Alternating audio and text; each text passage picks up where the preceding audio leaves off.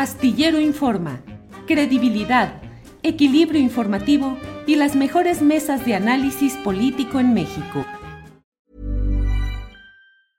Hiring for your small business? If you're not looking for professionals on LinkedIn, you're looking in the wrong place. That's like looking for your car keys in a fish tank.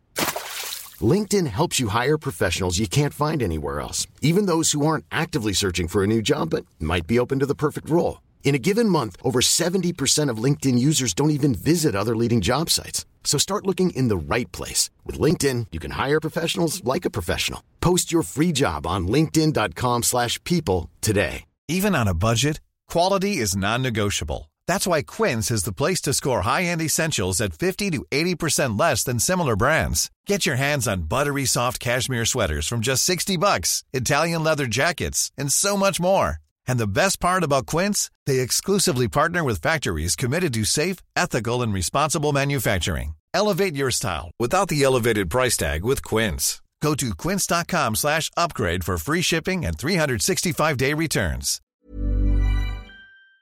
Bien, ya estamos por aquí. Juan Becerra Costa, gusto de saludarte. Buenas tardes, Juan. ¿Qué pasó, Julio? El gusto es mío. Arturo, ¿cómo estás? Un saludo a todos los que nos están acompañando esta Muy bien. Esta tarde. Muy bien, Arturo Cano, buenas tardes. Muy buenas tardes, Julio. Juan, ¿cómo estás? Saludos a todas las personas que nos, que nos siguen por aquí.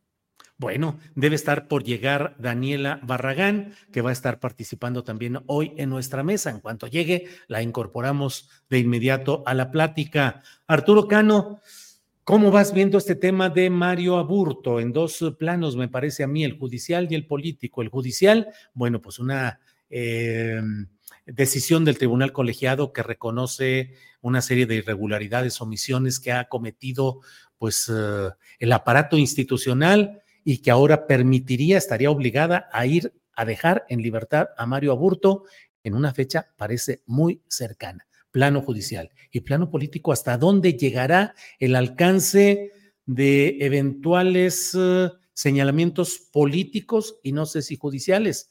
Pienso concretamente Carlos Salinas, Manlio Fabio Beltrones, los eh, ex eh, fiscales especiales y quienes fueron mm, presidentes de la Comisión Nacional de Derechos Humanos y nomás no hicieron nada. ¿Qué opinas de este tema, Arturo? Bueno, eh, primero que, quizá a muchos de, de quienes nos siguen les diga muy poco el nombre de Mario Aburto, porque pues ya es, es un acontecimiento lejano para, eh, para un, país que suele ser eh, presa de la desmemoria histórica. Y, bueno, pues es un, eco del, del, pasado, quienes, quienes ya eh, tenemos edad para recordar ese acontecimiento, el asesinato de Luis Donaldo Colosio, pues sabemos cómo se cimbró el país en, en aquella fecha por el asesinato de, del candidato presidencial del PRI en, en, la colonia Lomas Taurinas de Tijuana. Eh, y todo lo que siguió en términos de especulaciones, eh, eh, co comisiones fiscales especiales, este, denuncias de, de torturas. El, el, resumen que hizo hace unos momentos Netzaí Sandoval, pues ya deja poco espacio para decir cuáles eh, fueron, digamos, las eh, irregularidades y, comportamientos eh, ilegales que acompañaron la, la, investigación del asunto y la sentencia de, de Mario Aburto. Eh, escuchando este tema de la, de la CNDH, recordé, yo participé en el equipo de la jornada que dio, que publicó los, los cables de Wikileaks, donde pues, nos dieron luz sobre muchos de los acontecimientos recientes de la historia mexicana. Y por ahí recuerdo uno de los cables que a mí me tocó trabajar, que, un reporte de la Embajada de Estados Unidos enviada al Departamento de, Estado, eh, uno de los muchos cables donde la representación diplomática estadounidense, estadounidense expresaba su, eh, digamos, descontento con el comportamiento del ejército mientras elogiaba a la Marina, decía que el, eh, había muchos cables donde hablaba de que el ejército era la institución más refractaria a, a cooperar con ellos, eh, a brindarles información. Y, había un cable en particular que a mí me llamó la, atención, donde eh, aseguraba que la CNDH de José Luis Soberanes pactaba con el ejército el sentido de sus recomendaciones. Entonces, bueno, pues el, caso de, de, Mario Aburto estuvo marcado pues por el, el uso del, del aparato judicial, como sigue siendo hasta ahora, para eh, revanchas políticas, para acomodar las cosas a cierta, a cierta narrativa. Por lo que hace a lo, eh, a lo político, pues eh, ha habido columnas recientes que hablan de que el presidente López Obrador estaría interesado en revivir o darle vuelo a, al, al caso Colosio como una de sus municiones en la batalla electoral que viene. Yo creo que a las generaciones actuales les dice poco el nombre de Colosio, por más que, bueno, incluso a las generaciones de priistas, ¿no? Cada vez es una sombra más pálida eh, la memoria de Colosio. Eh, son muy pocos los que siguen eh, recordándolo como una gran figura. Yo creo que siempre se exageró del lado del PRI la figura de, de Colosio y se le quiso presentar no solo como un mártir, sino también como una suerte de ideólogo. Una y otra vez había referencias a aquel discurso del 6 de marzo como una gran pieza de la, de la política, cuando en realidad fue un curso que le hicieron dos compañías de mercadólogos, este, basándose en, el famoso, en la famosa pieza oratoria eh, de Martin Luther King, la de Tengo un sueño. Entonces, bueno, pues todo esto eh, puede traer algo bueno, que se vuelva a, discutir y que se vuelvan a, ventilar asuntos que deberían estar eh, eh, más presentes en nuestra memoria, sobre todo hoy que consideraron hechos como una medalla del general Cienfuegos y la presentación de un eh, avance del informe de la Comisión sobre los Crímenes del Pasado. Sí, sobre ese tema, si nos permites, Arturo, regresemos en la siguiente ronda porque es muy interesante todo ello. Daniela Barragán, te damos la bienvenida. Buenas tardes. Hola Julio, buenas tardes. Una disculpa por el retraso. Saludos a Juan Becerra y Arturo Cano. Ya estaba escuchando acá el tema de aburto. Sí, ahorita vamos contigo, Daniela. Gracias, bienvenida. Y vamos con Juan Becerra Costa. Juan, eh, eh, metralla para batalla electoral, lo de aburto, intento de alcanzar, aunque sea políticamente y mediáticamente, a Carlos Salinas de Cortari, podrá haber justicia verdadera para Mario Aburto, en fin, Juan. Pues mira, más que justicia verdadera para Mario Aburto, que ya no la hubo, este, en algún sentido tiene que haber justicia para las víctimas, para el pueblo de México y para los perpetradores de este crimen. Mira, Julio, en un sentido meramente legal, la posiblemente muy cercana liberación de Aburto se eh, daría de esta manera, de, manera legal, tras la invalidación de la sentencia, que es de 45 años, este, pues que se le impuso, siendo que en ese momento el Código Penal de Baja California estipulaba la de 30 años, ¿no? Incluso algún intento por mantenerlo en prisión violaría la ley, ya que en principio la nueva sentencia derivada de la resolución judicial que invalida la sentencia anterior y que se espera que se resuelva pronto, no podría ser mayor a 30 años, mismos que se van a cumplir en marzo del próximo año, ¿no? Y nada más aclarar para que quede claro de nuevo que esto no exonera a Mario Aburto del crimen, del cual es confeso. Sucede que de acuerdo a la ley de Baja California, la condena es de 30, no de 45 años. Y ya que de nuevo, una vez más, como tú señalas y lo pones en la mesa, pues el tema se está discutiendo. Entonces tendría entonces, para que haya justicia, Julio, que ponerse también sobre la mesa el entramado de impunidad y de colusión alrededor de este asesinato, pero también de sus posteriores investigaciones, las cuales no arrojaron respuestas a las muchas preguntas, sino que dejaron más. La teoría del asesinato solitario pues, es tan absurda como cínica, y el entonces candidato del PRI, pues no es la única víctima fatal de este crimen evidentemente político. Entonces, ¿qué te parece si hacemos rápido un ejercicio de memoria como ejercicio también de exigencia, una de tantas a los sistemas tanto de producción como de impartición de justicia, que son elefantes reumáticos que en nombre de la ley cometen una enorme cantidad de injusticias. A tres personas que formaban parte del equipo de seguridad de Colosio fueron asesinadas dos antes de Lomas Taurinas. Una de ellas es José Luis Larrazolo. Él era comandante de la Policía Judicial, se iba a integrar al equipo del candidato y fue asesinado pocos días antes.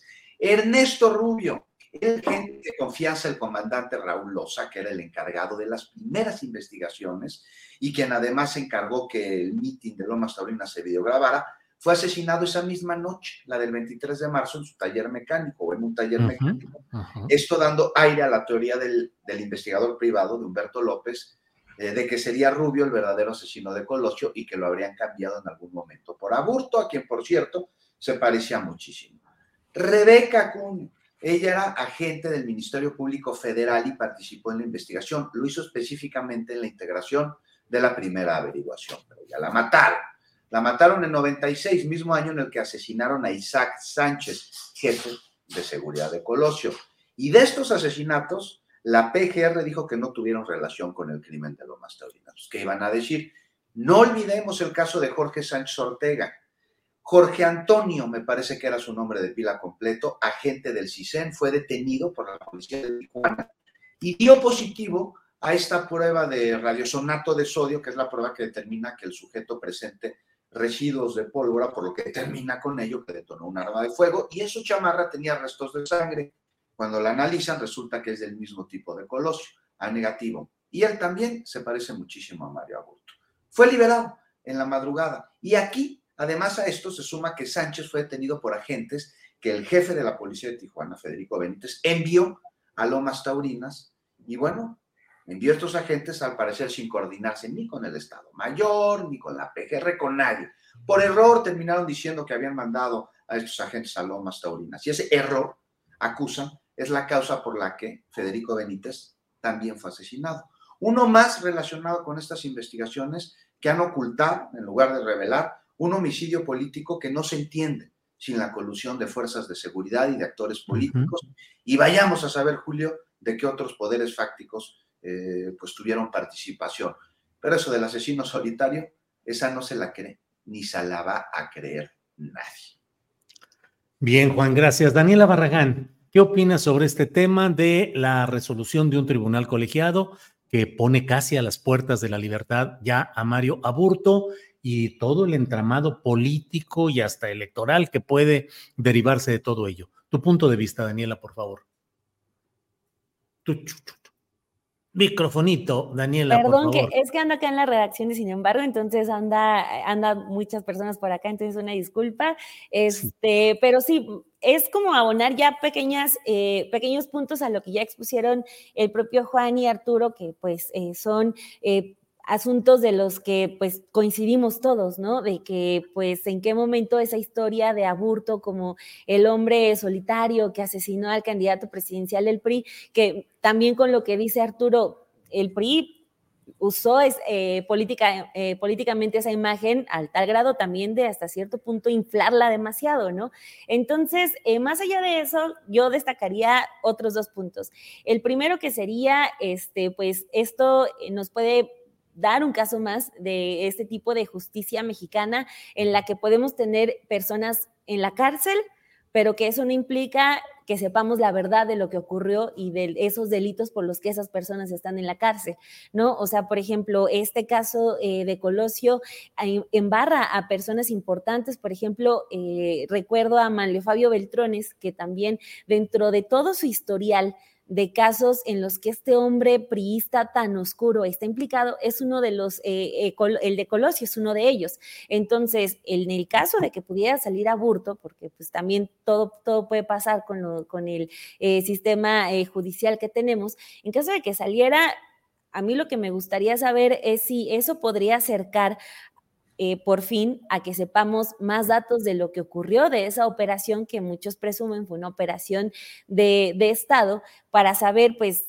realmente qué es lo que ocurrió, saber si, si Mario Aburto va a poder hablar, si es que sale, si es que va a poder dar más detalles o qué es lo que pasaría, porque pues en prisión obviamente ha estado eh, muchísimo más limitado, incluso se habla también de su condición psicológica luego de todos estos años de encierro, de tortura y, muchas otras cuestiones que han sido documentadas. Entonces, eh, pues que salga para ver si se puede, si puede haber más luz sobre este asunto que el PRI, insisto, ha utilizado políticamente para hablar de cómo se le fue un hombre que iba a venir a cambiar la historia del país, de cómo incluso ya hasta Movimiento Ciudadano lo ha utilizado para decir el hijo de aquel gran hombre eh, puede ser el presidente de México con el caso del, alcalde de, de Monterrey. Entonces, sería muy interesante, ojalá se haga, pero ojalá salga para ahondar en la verdad y no simplemente que quede ahí. También, eh, pues, este asunto de que en ocasiones eh, la, justicia para las personas, el hecho de que estés en la cárcel no garantiza una verdadera sanción, el hecho de que las personas estén encerradas durante tanto tiempo, pues en qué tanto abona a, un, a una reparación del daño, es, una, es un asunto del sistema penal que también ya se ha discutido demasiado. Entonces, que salga, ojalá, pero que también eh, pues sea este un paso para conocer más detalles de, ese, de ese capítulo tan polémico en la historia de México. Daniela, sin que entremos en los detalles eh, judiciales y demás, pero una voz, la de Aburto, largamente ocultada a cualquier tipo de escrutinio mediático o político. Es un personaje a quien se convirtió en una especie de marginado social absoluto, no solo por el crimen, que jurídicamente pues habrá muchas eh, discusiones al respecto. Finalmente la sentencia en firme es que lo declara culpable, pero así están muchas cárceles con muchas personas que están recluidas, silenciadas y sin la capacidad de voz, Daniela. Pues otro de los casos emblemáticos sería el de Israel Vallarta, por ejemplo, ¿no? Que también, eh, pues, eh, es uno de los que nos ocupa en las últimas, en los últimos años, luego de García Luna y su sentencia de, de culpabilidad en Estados Unidos. Y un Vallarta que representa a muchísimas otras personas que en la guerra de Calderón, pues, también fueron encarceladas, se les, de repente se les asignó un delito y se les asigna una condena. Eh, eso si corren con suerte, ¿no? Porque también, por ejemplo, en el caso de Vallarta, pues tenemos una persona que ni siquiera ha sido condenada, ¿no? Que nos habla de otra falla de muchas personas que están en la cárcel esperando saber qué es lo que va a ocurrir con ellas, pero esa espera se convierte en espera de años. Entonces, eh, pues sí nos lleva a replantear eh, muchos asuntos, por ejemplo, este de indígenas que, están presos. Se ha, avanzado, por ejemplo, con lo de las amnistías que, que tiene, con los que llegó el presidente López Obrador, pero pues él mismo ha dicho, ¿no? O sea, eh, es tanta la burocracia que hay para sacar a estas personas que están presas por robarse un microondas, por robarse eh, comida en un supermercado, que pues tampoco eh, impide que el asunto de las amnistías o de revisar este tipo de casos sea exageradamente lento. Entonces, por eso tenemos el asunto de la, la sobrepoblación y muchísimos casos de injusticia que pues no nos alcanzan los medios de comunicación y los reporteros para documentarlos, pero sí, o sea, de personas a las que simplemente eh, un, día en el sexenio de Calderón, eso fue eh, algo que, se repitió de manera eh, pues alarmante, que llegaban y pues estabas ahí, entonces tú te vas preso y tú eres el culpable. ¿Por qué? Porque necesito inflar mis cifras, ¿no? De, de combate a la delincuencia. Entonces, pues en el caso de Aburto, pues también mucho se ha dicho que podría entrar en ese, en ese tipo de definición de personas que pues les violentaron sus derechos humanos, les encajaron un delito. Entonces, pues por eso insisto en que sería muy importante en que saliera, incluso hasta con protección, ¿no? Porque eh, los nombres que roza el caso del asesinato de Colosio son de la más alta esfera política. Entonces, pues si sale, ojalá que salga primero con protección y segundo para pues eh, caminar hacia la verdad en este caso. Bien, Daniela, gracias. Em, Arturo Cano, tocaste este tema eh, eh, publicado por Rivelino Rueda en El Sol de México, dice, el mecanismo para el esclarecimiento histórico de la Comisión para el Acceso a la Verdad de la llamada Guerra Sucia anunció el retiro de sus investigadores asignados a la revisión de los archivos del ejército al denunciar que la Secretaría de la Defensa Nacional está, comillas, ocultando, destruyendo y mutilando, comillas, documentos de ese periodo. La información fue dada por David Fernández Dávalos, sacerdote jesuita e integrante de dicha instancia, eh, quien dijo, se ha pasado de una colaboración pasiva a una obstrucción de entrega de información por parte de las Fuerzas Armadas. La Sedena está desobedeciendo la instrucción del presidente López Obrador de abrir los archivos de la guerra sucia. Por ello anunciamos el retiro del personal de investigadores mientras no se modifiquen estas conductas de obstrucción de la verdad.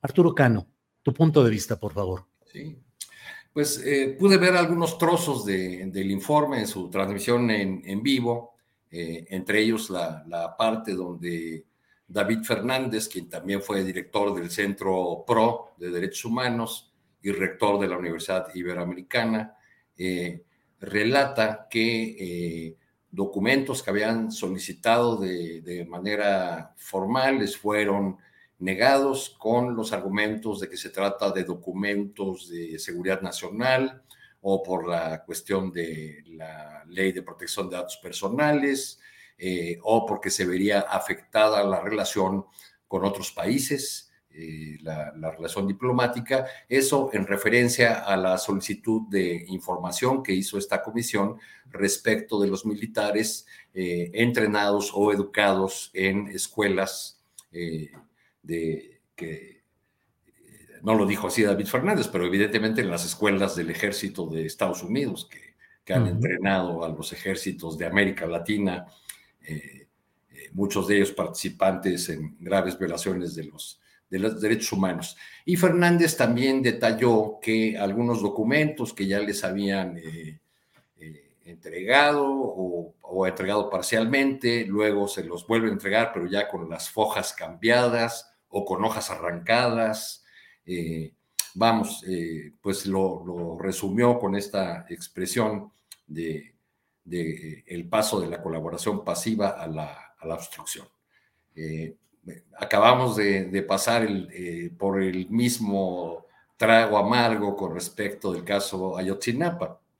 Y sobre estos hechos que, que nos remontan a, otra etapa, a la guerra sucia de los años 70 y, posteriores, pues al, parecer la definición institucional de las Fuerzas Armadas, del ejército en particular, es eh, no obedecer la, orden de, que el presidente López Obrador les ha dado. Eh, él ha reiterado una y otra vez en la, en la mañanera que no hay nada que ocultar, que se ha dado la eh, instrucción de que se dé toda la información pues, eh, pero al parecer del dicho presidencial a la respuesta de la instancia que debería entregar esta información, no se trata de, hay, un largo trecho, y no se trata de un capricho de un grupo de defensores de los derechos humanos o del subsecretario Encinas.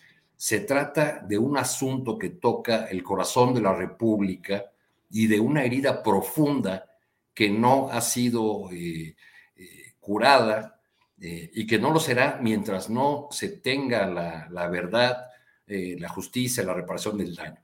En otros eh, países, con ejércitos incluso con mayor influencia política que el que puede tener las Fuerzas Armadas de México, como en Argentina, por ejemplo. hubo una comisión de la verdad que llegó al fondo y se juzgó a los militares participantes en graves violaciones eh, de derechos humanos, en torturas, asesinatos, vuelos de la muerte, etcétera, etcétera. Aquí, al parecer, hay una eh, eh, negativa sistemática y uno ya comienza a preguntarse con la suma de, hechos si no es también una, una decisión mantener la apertura y la promesa de verdad y justicia en términos retóricos y obstaculizarla a, de aquí a que venga el cambio de, sexenio. Bien, gracias Arturo. Eh, Juan Becerra Costa, ¿qué opinas de estas estampas que estamos viendo? La denuncia que hace David Fernández respecto al retiro de investigadores en esta comisión, es decir, dicen Sedena obstruyendo la investigación de la guerra sucia específicamente. Ayotzinapa es un hecho, la guerra sucia en general es otro y la estampa de hoy del presidente de la República entregando una presea, un reconocimiento a Salvador Cienfuegos y a Enrique Cervantes, generales que fueron secretarios de la Defensa Nacional. Juan. Pues mira, no es lo mismo Ayotzinapa que la guerra sucia, pero sí Ayotzinapa es herencia de esa terrible guerra sucia. Y el ejército, ahí está, lo dijeron claro, alteró y mutiló archivos sobre la guerra sucia. Este es el reclamo y no es un reclamo nuevo y tampoco es desconocido.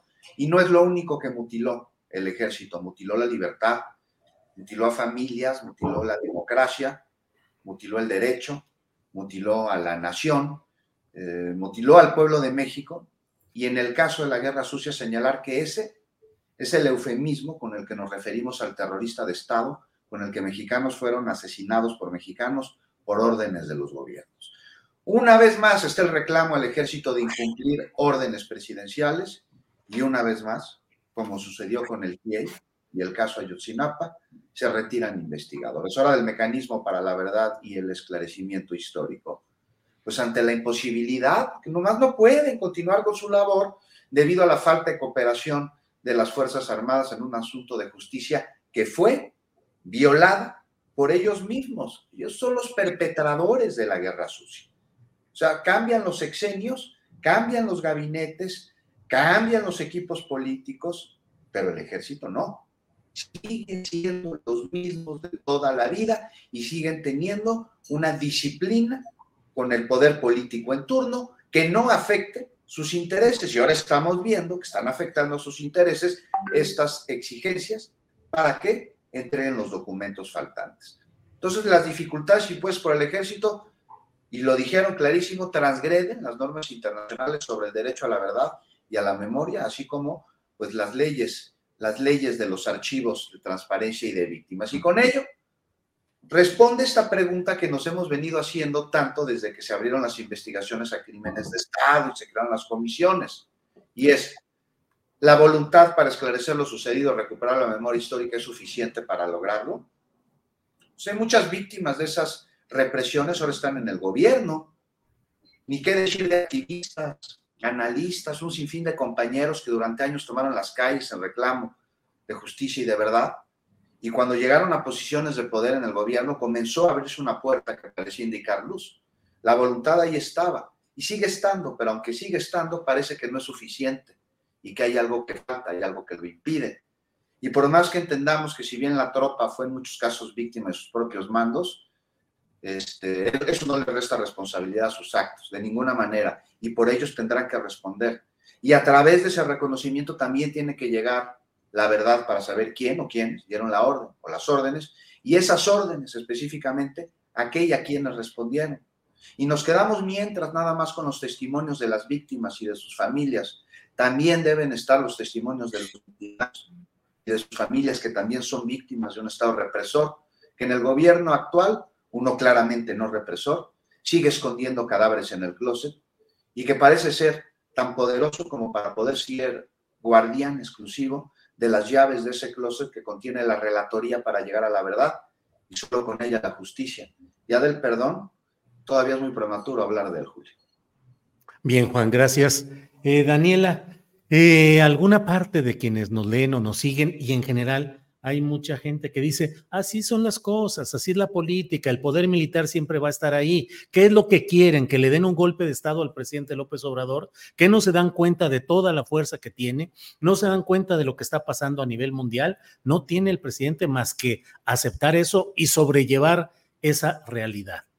Daniela Barragán, estaremos condenados a sobrellevar el poder del ejército, su silencio, omisiones, opacidad y complicidades en casos históricos tan claros como es Ayotzinapa, la guerra sucia y otros más, ¿qué tanto el pragmatismo nos debe llevar a aceptar esa realidad o debería intentarse algo distinto? Daniela.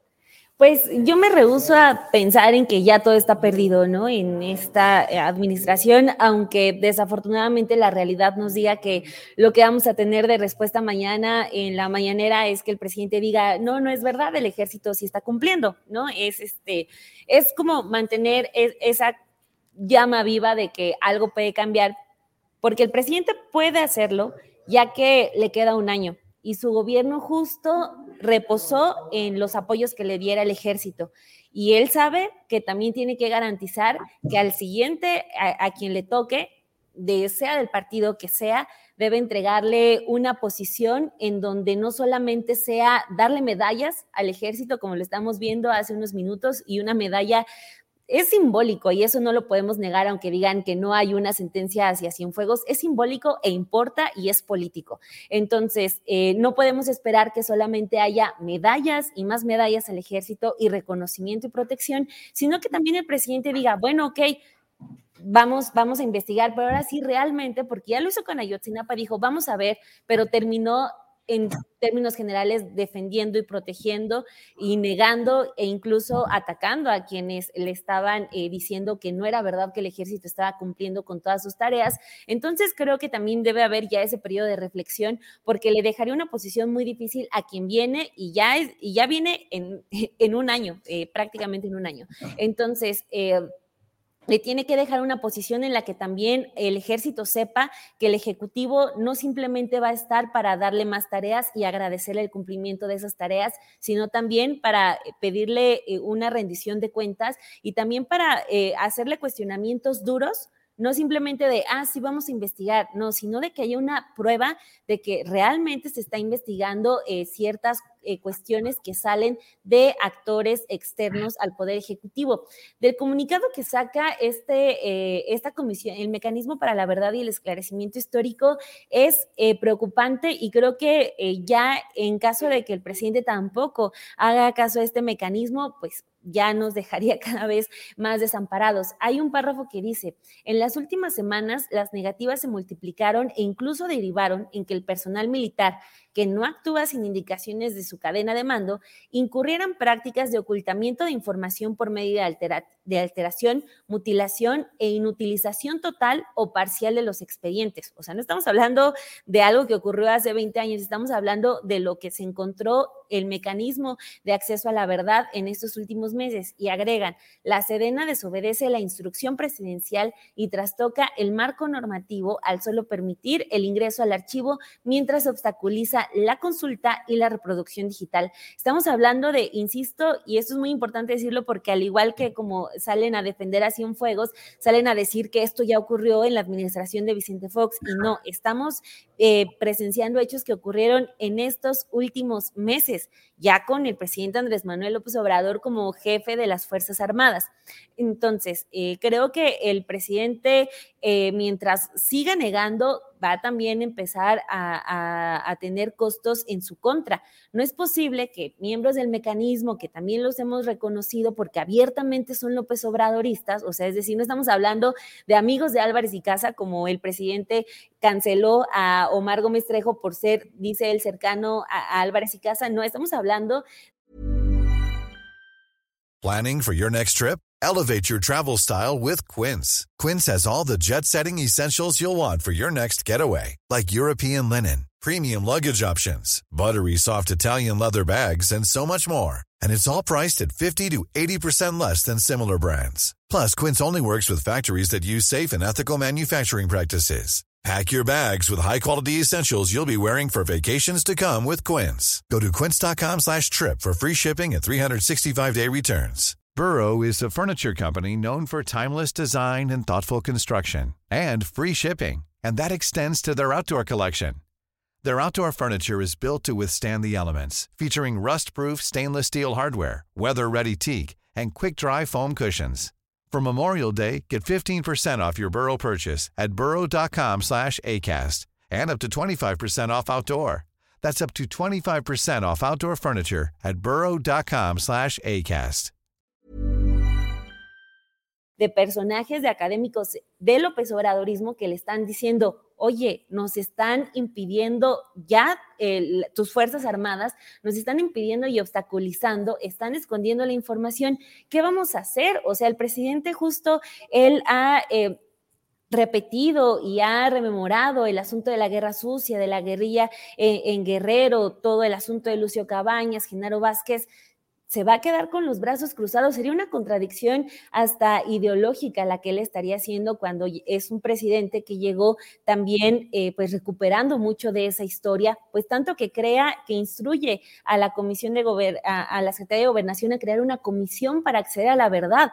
O sea, se estaría metiendo el el, el piel solito. Entonces, eh, pues cada vez es más delicado, pero pues podríamos mantener la esperanza, sin embargo, la evidencia nos dice que no va a ocurrir y que mañana vamos a tener pues descalificaciones hacia quienes están criticando el ejército, pero es realmente un sinsentido que el presidente esté entregando medallas al mismo tiempo en el que su propio equipo López Obradorista está diciendo, oye, el ejército está ocultando y te está mintiendo, porque eso es lo más delicado. O sea, el presidente en la defensa del ejército dice, a mí ya me dijeron que sí están dando todo. Hay oficios donde dicen que sí están dando todo pues le están mintiendo de acuerdo con lo que dice la Comisión de la Verdad. Entonces, pues está muy delicado, pero y cada vez pues es, eh, vemos más lejos ese reconocimiento de que el ejército está fallando y está ocultando información de casos tan emblemáticos. Y si lo está haciendo con casos de, eh, eh, de que ya pues los mandos militares que hubieran estado implicados ya incluso fallecieron, pues entonces nos lleva a pensar en el caso Ayotzinapa, donde todavía hay mandos militares que pueden enfrentar directamente a la justicia, pues en ese campo cómo no va a haber más protección. Entonces, pues desafortunado el panorama. Bien, Daniela. Bien. Arturo Cano, pues muchos temas, puedes eh, retomar lo que quieras de este, de lo que hemos estado hablando. Eh, antes de ello, está esta fotografía eh, donde dice, ante la nueva suspensión de entrega de libros ordenada por la jueza tercera de distrito, padres, madres, maestras y maestros están abriendo las bodegas y los están distribuyendo. ¿Tú tienes la información de esto, Arturo? ¿Qué es? Sí, es, eh, la, eh, es una acción que tomaron los maestros, padres y madres de familia en uno de los lugares donde la resistencia de los docentes y, y los padres ha sido más activa, en Ciudad Madera. Chihuahua. Este, en Ciudad Madera, Chihuahua, hay una, una resolución que, que, de una juez que establece una nueva suspensión y frente a esa eh, situación, pues la, los docentes, las y los docentes y los padres y madres de familia decidieron pasar a la acción y, eh, y decir, pues, eh, contar con estos materiales educativos es un derecho de nuestros hijos, está atentando contra el derecho a la a la educación, pues entonces pasaremos a la acción. Hace mucho tiempo que no había movilizaciones del magisterio de, de eh. Chihuahua, yo creo que la última vez fue hace ya más de 15 años, por ahí cuando, eh, cuando se hizo la reforma del ISTE, este, y, y en esta ocasión pues ha, habido realmente una, eh, una revuelta del, del, magisterio chihuahuense y de muchas padres y madres de, de familia que han enfrentado la decisión de la, de la gobernadora panista Maru Campos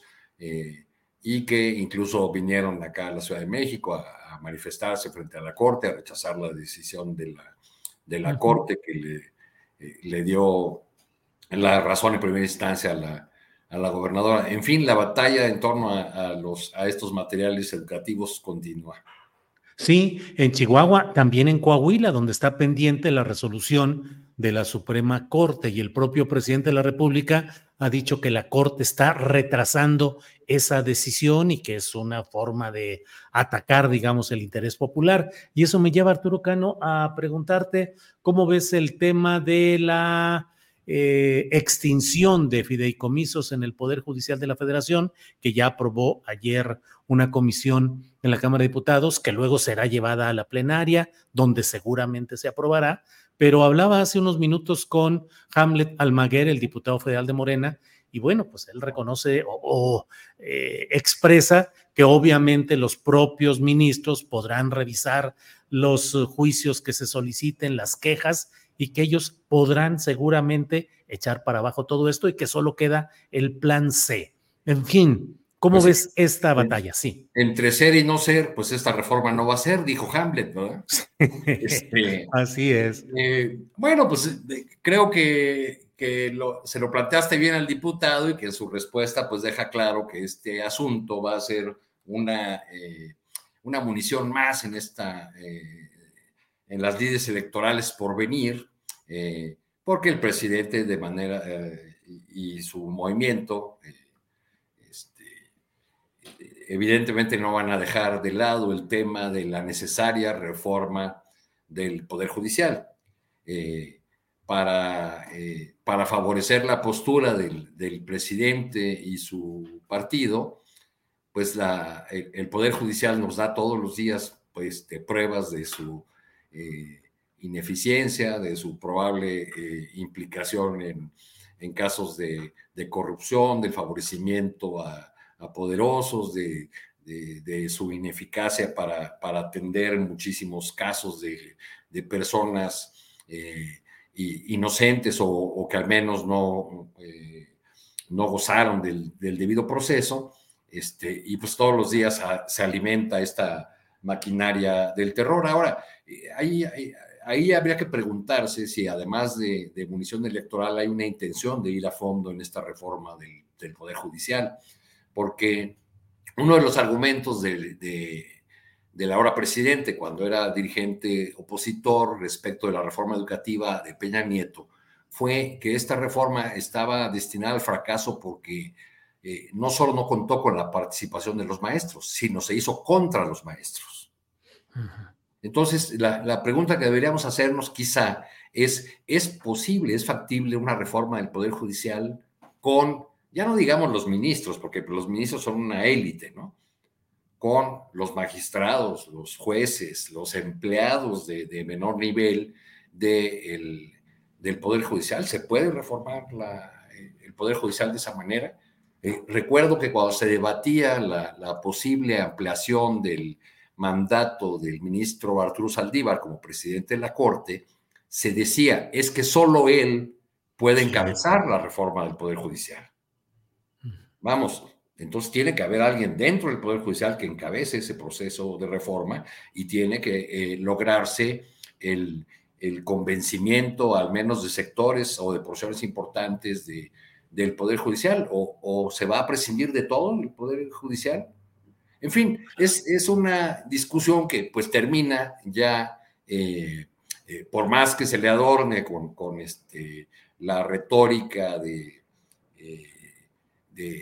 de los procedimientos legislativos y de las, eh, las mañas de la, de la Corte para, para obligar a Morena a seguir ciertos eh, procedimientos, este, pues está ahí eh, el, el, asunto o persiste el asunto de que es necesaria esa reforma y la discusión debería ser cómo, cómo se hace. Ahora, con respecto de los, de los fideicomisos, pues hay algunos que tienen que ver con derechos laborales de trabajadores del Poder Judicial están en las condiciones de trabajo, que eh, ya dijo el presidente en la mañanera que no se van a tocar los, los derechos de los trabajadores. Bueno, pues entonces la iniciativa debería decir cómo se van a atender esos, eh, eh, esos compromisos que, que, se tienen pactados, que están en las, en las condiciones generales de trabajo.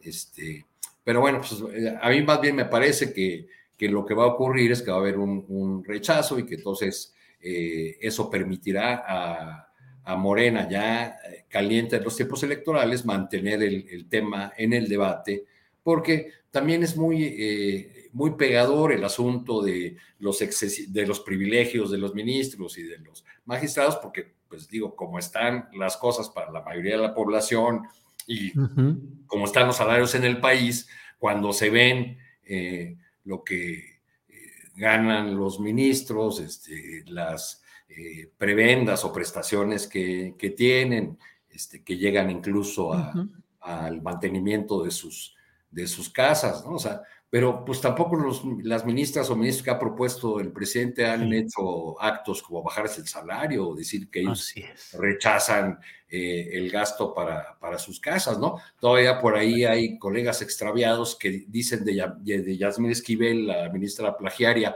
la ministra del pueblo. Vive en una, en una casa donde tiene 45 personas a su servicio, por favor.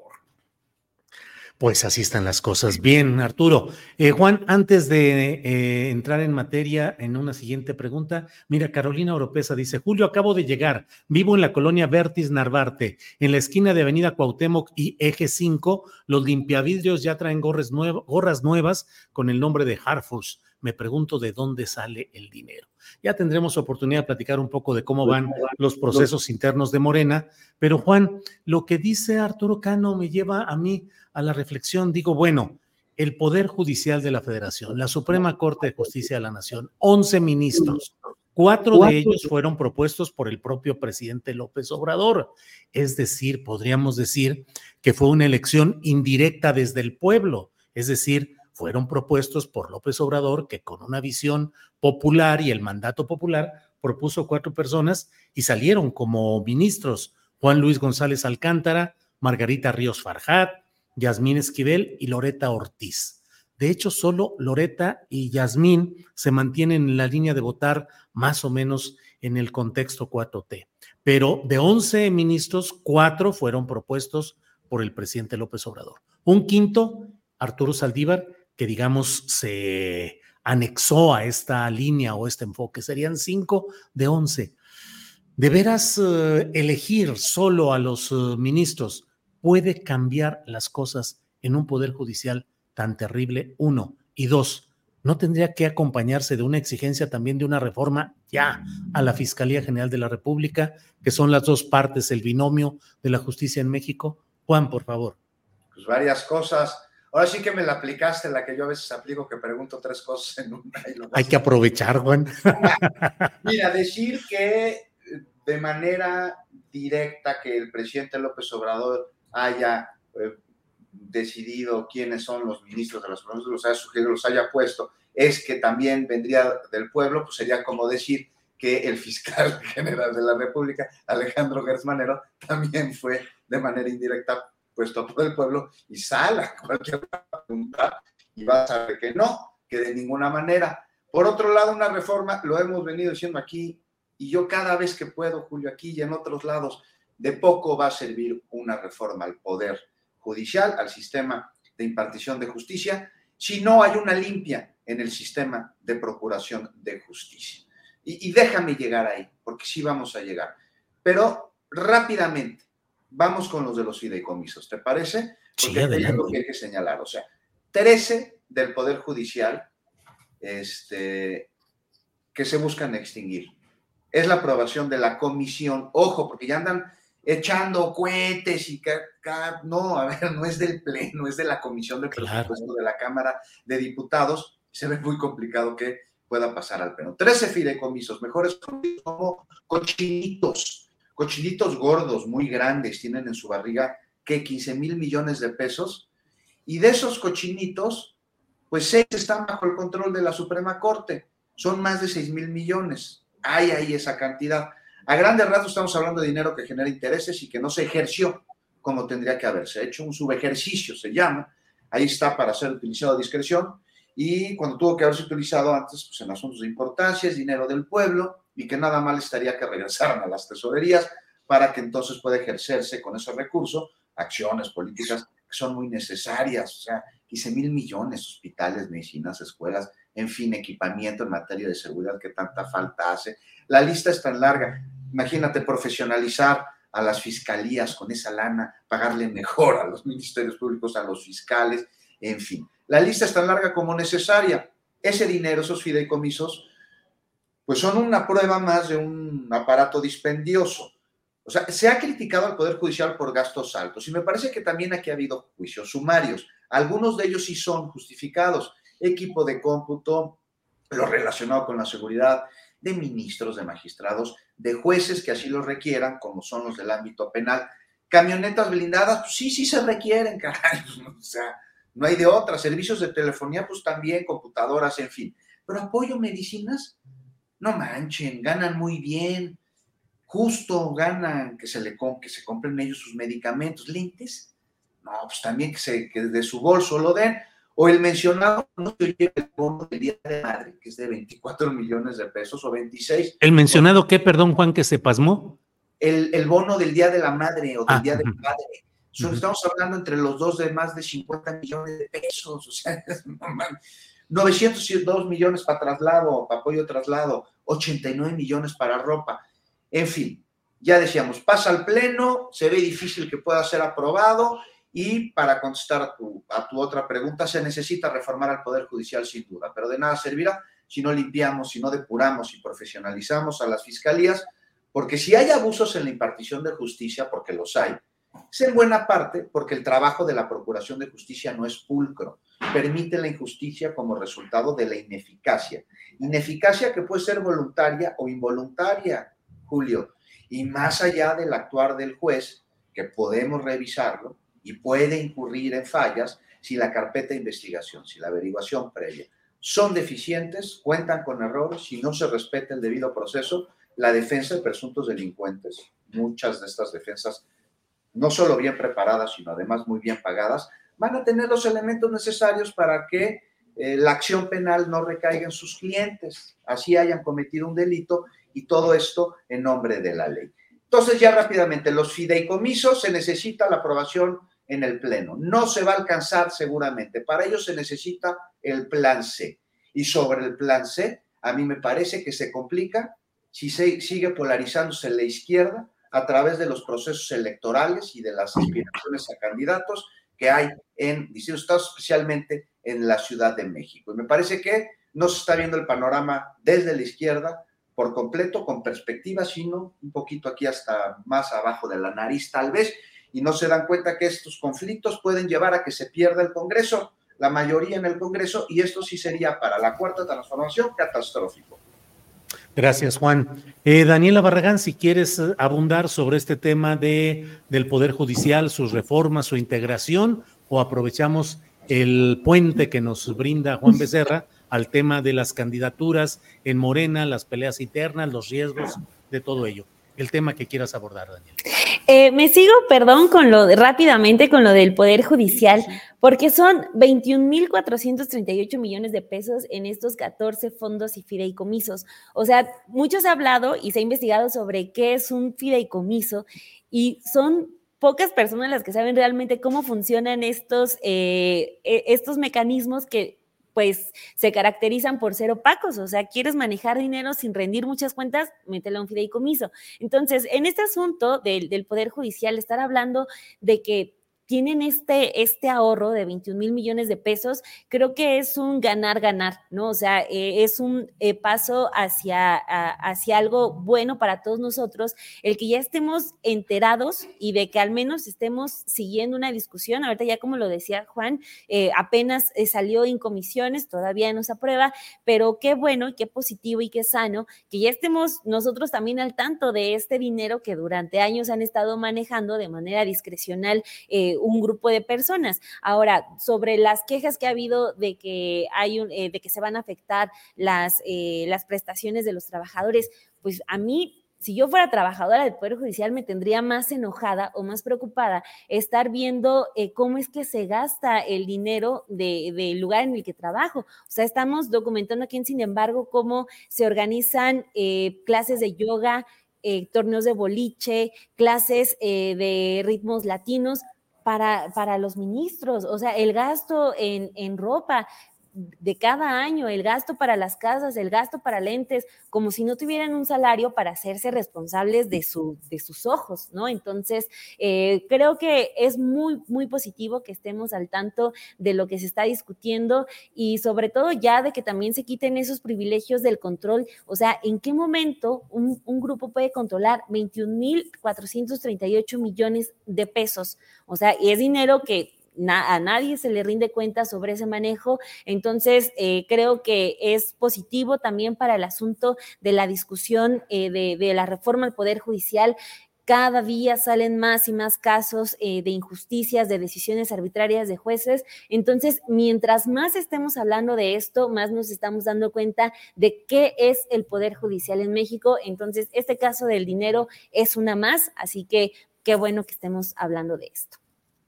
Bien, Daniela, muchas gracias. Arturo Cano, pues entremos al tema de eh, los contoneos, disputas, fintas, broncas internas en Morena, en los nueve, en las nueve entidades federativas donde habrá relevo de gobierno.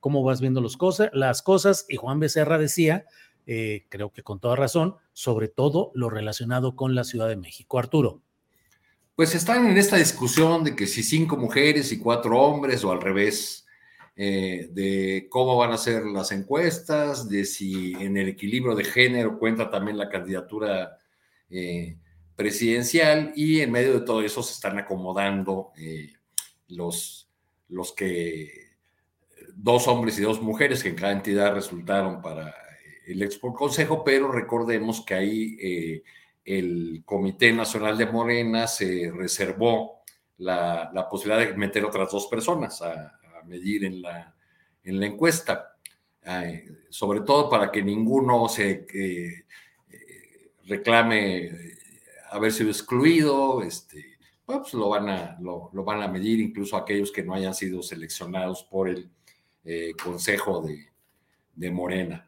Entonces van, se van, este, va subiendo de tono la, el debate, que a mí me parece muy, eh, muy sano, muy, muy bueno. Hace tiempo que no se ha dado un debate en las filas de la izquierda como el que ha propiciado la pretensión de que el ex jefe de la policía capitalina, Omar García Harfuch, sea eh, candidato o participe en la encuesta. Eso ha originado una una suerte de rebelión en la granja. Hoy se publica un desplegado en el diario La Jornada, firmado por una eh, buena cantidad de, figuras eh, de la 4T, de personas que han respaldado eh, al movimiento del presidente López Obrador. Este, suenan ahí nombres de académicos, artistas, escritores, este, políticos, personas que se pronuncian a favor de Clara Brugada sin, sin ponerle muchos raspones a,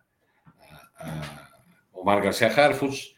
Y bueno, pues a mí lo que me parece muy interesante de esta, de esta discusión es que ha obligado a los sectores de izquierda y a, Morena a hablar de eh, principios, causas, valores, eh, perfiles que realmente eh, respondan al origen, a la trayectoria y a la coherencia que, que este movimiento que se, que se ha planteado transformar al, al, país, pues debería, debería tener y no perder.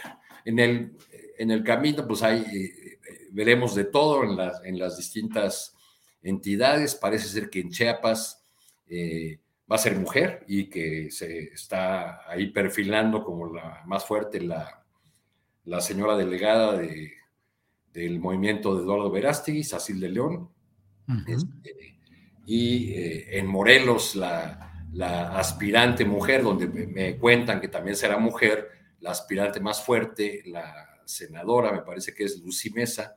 Sí. Eh, pues creo que ya la bajaron porque le dio el beso del diablo el fiscal, Miguel Carmona, entonces parece que no, no va a estar eh, considerada en la, en la lista. En otras, en, otras entidades, pues Morena va a enfrentar, pues, a, gobiernos eh, estatales en manos de la oposición. Es el caso particular de Guanajuato, donde hace más de 30 años gobiernan eh, distintos equipos de, del Partido Acción Nacional, del PAN. Eh, a principios de los 90 comenzaron los caudillos empresariales, Fox y, ¿cómo se llamaba aquel? Uno que era corredor de autos, este, Medina, el que fue. Eh, sí, Carlos Medina Plasencia. El que fue este gobernador interino una vez. Carlos Medina Plasencia. Exacto. Una vez que hicieron renunciar a Ramón Aguirre Velázquez, entró Medina Plasencia, eh, empresario. Luego fueron como bajando de nivel, eh, porque primero fueron los empresarios, luego fueron los gerentes, y terminaron siendo los dueños del poder los operadores electorales, los que se encargaban de la, de la talacha. Bueno, pues ellos, yo creo que el PAN va a defender esa esa plaza y muy probablemente la, la defienda con todo y muy probablemente la defienda eh, contra un expanista, contra Ricardo Chifil, que, que deja la, dejó la Procuraduría del Consumidor para volver a intentar eh, ganar la gubernatura de Guanajuato. En, en Jalisco van a enfrentar el, el, poder de Enrique Alfaro, que tiene un gran control en, el, en, el, Estado, fuerza en el Estado. Eh, ahora ya peleado o disminuido por su pleito con Dante Delgado en el movimiento ciudadano. E interesante va a ser también el caso de Yucatán, que yo creo que va a depender mucho de la decisión de Mauricio Villa, el gobernador, que tiene que elegir entre o ser del Mazo, en el Estado de México, o ser Riquelme, el de Coahuila. todo apunta que va a ser del Mazo, pero ya veremos. Juan Becerra Costa, por favor. Eh, el tiempo se nos ha ido verdaderamente de volada. Son las dos de la tarde con 56 minutos. Juan Becerra Costa, por favor. Pues rápidamente entonces, Julio, sobre los procesos. No, no, no, con tiempo. Pues, nos quedan tenemos, tres minutos. tenemos chancecito, sí. A ver, a mí me parece que es necesario para la causa y el movimiento de la cuarta transformación avanzar.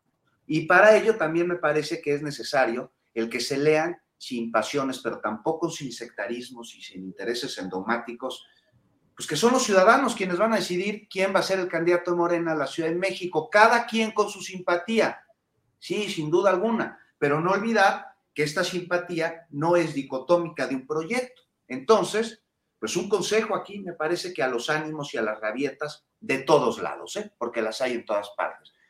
Llamado a que reflexionen que este proceso, que es interno, ojo, es interno, el enemigo está en otro lado, no tiene que irse hasta la polarización, incluso tiene que llevar a un encuentro a través del cual se logre que quien gane, quien sea, pues gane adeptos, sume adeptos del otro, caray, no solo para él para Morena, sino para el movimiento de transformación. Seamos inteligentes también para la candidatura presidencial y para la muy importante, te decía, necesidad de la 4T para que haya un plan C para el Congreso. Hablábamos de los fideicomisos, no va a pasar el Pleno, lo necesita pasar pues en el siguiente periodo. Para ello se necesita el plan 6 y se sigue dividiendo la izquierda por esos asuntos endogámicos, pues va a ser muy complicado. Pero ojo, o sea, ¿por qué no también hacer una reflexión y con ella reconocer que Claudia Sheinbaum es la coordinadora de la transformación, porque así es. Y una vez eso, me pregunto, ¿por qué la subestima?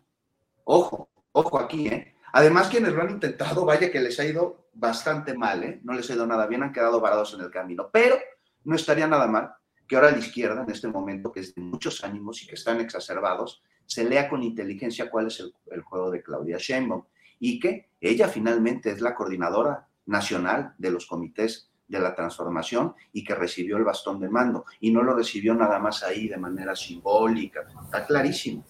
Ahí está nada más la reflexión, Julio, rápidamente. Bien, Juan, gracias. Daniela Barragán, por favor, tu reflexión sobre estos tiempos electorales eh, en Morena y lo que significan. Daniela. Pues se están cuidando como muchas susceptibilidades, ¿no? Y, eh, por lo comento por la conferencia de, de, prensa de Mario Delgado del día de ayer, donde habla que pues va a haber hasta, puede haber hasta ocho personas en la boleta, o sea, esto porque mucho se ha hablado de qué va a pasar, por ejemplo, si perfiles como Armenta o el de Chiapas o los que no hayan quedado elegidos por el comité ya estén fuera eh, de, la, de la encuesta, entonces acá Mario Delgado anda como trabajando en eso de no herir eh, a, a personas que hayan sido excluidas y meter a todos. Entonces, pues lo que vamos a ver son campañas de todos lados y lo digo por lo que ya comentaban acá de Omar García Harfuch y también juntándolo con lo del desplegado que sale en este en apoyo a Claudia y en contra abiertamente de Omar García Harfuch, mientras que este también ya está saliendo en portadas en, en distintos periódicos, al menos aquí en la Ciudad de México, este, pues tanto ella eh, tanto, tanto Clara como Harfuch están haciendo una gastadera de dinero, o sea, Clara Brugada eh, también poniéndose en portadas, incluso en portadas falsas, eh, tapando de las paredes con su, con su rostro, las bardas de Es Harfuch en Puebla, los primos están haciendo uso del dinero qué dinero no sabemos, pero promocionando libros, promocionando lo que se les ocurra. entonces, eso es, creo, lo desafortunado que está, eh, que, se está dejando hacer, ¿no? O sea, tenemos a un Mario Delgado que sí está muy ocupado con que, ay, sí, vamos a cuidar. Le cuesta incluso como trabajo todavía explicar cuántas candidaturas van a ser para mujer, cuántas para hombre, con todo este asunto que están haciendo en el INE todos los partidos. Entonces, eh, mientras eso ocurre, los que quieren ser los candidatos están haciendo las mismas prácticas que a los que aspiraban a ser los coordinadores nacionales de la 4T se les criticó demasiado. Las mismas prácticas que el presidente dijo, no lo hagan porque no estamos vendiendo productos chatarra, entonces no tenemos por qué poner nuestro, nuestra cara en un espectacular, pero lo están haciendo. Entonces, mientras están poniendo de acuerdo, mientras todos empiezan allá a, a alzar la mano porque quieren estar sí o sí en la encuesta, pues el partido está dejando que, los aspirantes hagan lo que se les dé la gana, lo cual me hace, eh, pues me parece muy desafortunado porque pues estamos viendo que se está generando un comportamiento político. Si unos lo hicieron y no les dijeron nada y bastó con decir me deslindo del apoyo, pues entonces es, un, eh, es una luz verde para que yo también lo haga. Entonces, pues ojalá también haya como un comentario al respecto sobre eso por parte eh, de Morena. Digo, acá en el PAN, en la Ciudad de México, tenemos también las calles llenas de tahuada, es, es otro asunto, pero al menos ojalá que de Morena sí también pasando esto o antes haya como ese llamado de atención de que pues no, no queremos esas prácticas, aunque pues parece que pinta para lo contrario. Bueno, pues muchas gracias, Daniela Barragán. Arturo Cano, gracias por hoy. Buenas tardes. Gracias, Arturo. Te agradezco mucho, Julio, Juan, Daniela, que estén muy bien. Juan Becerra Costa, gracias. Buenas tardes. Abrazo, buenas tardes. Daniela Barragán, gracias y buenas tardes. Muchas gracias, saludos a los tres y a todos los que nos están viendo. Hasta luego, gracias. ¿Te preocupas por tu familia? Entonces, ¿por qué darles solo huevos ordinarios cuando pueden disfrutar de lo mejor? Eggland's Best, los únicos huevos con ese delicioso sabor fresco de granja, además de la mejor nutrición, como 6 veces más vitamina D, 10 veces más vitamina E y 25% menos de grasa saturada que los huevos regulares, además de muchos otros nutrientes importantes. Así que, dales los mejores huevos. Eggland's Best, mejor sabor, mejor nutrición, mejores huevos.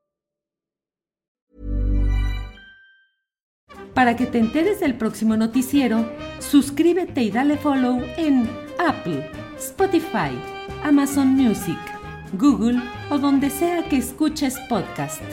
Te invitamos a visitar nuestra página julioastillero.com.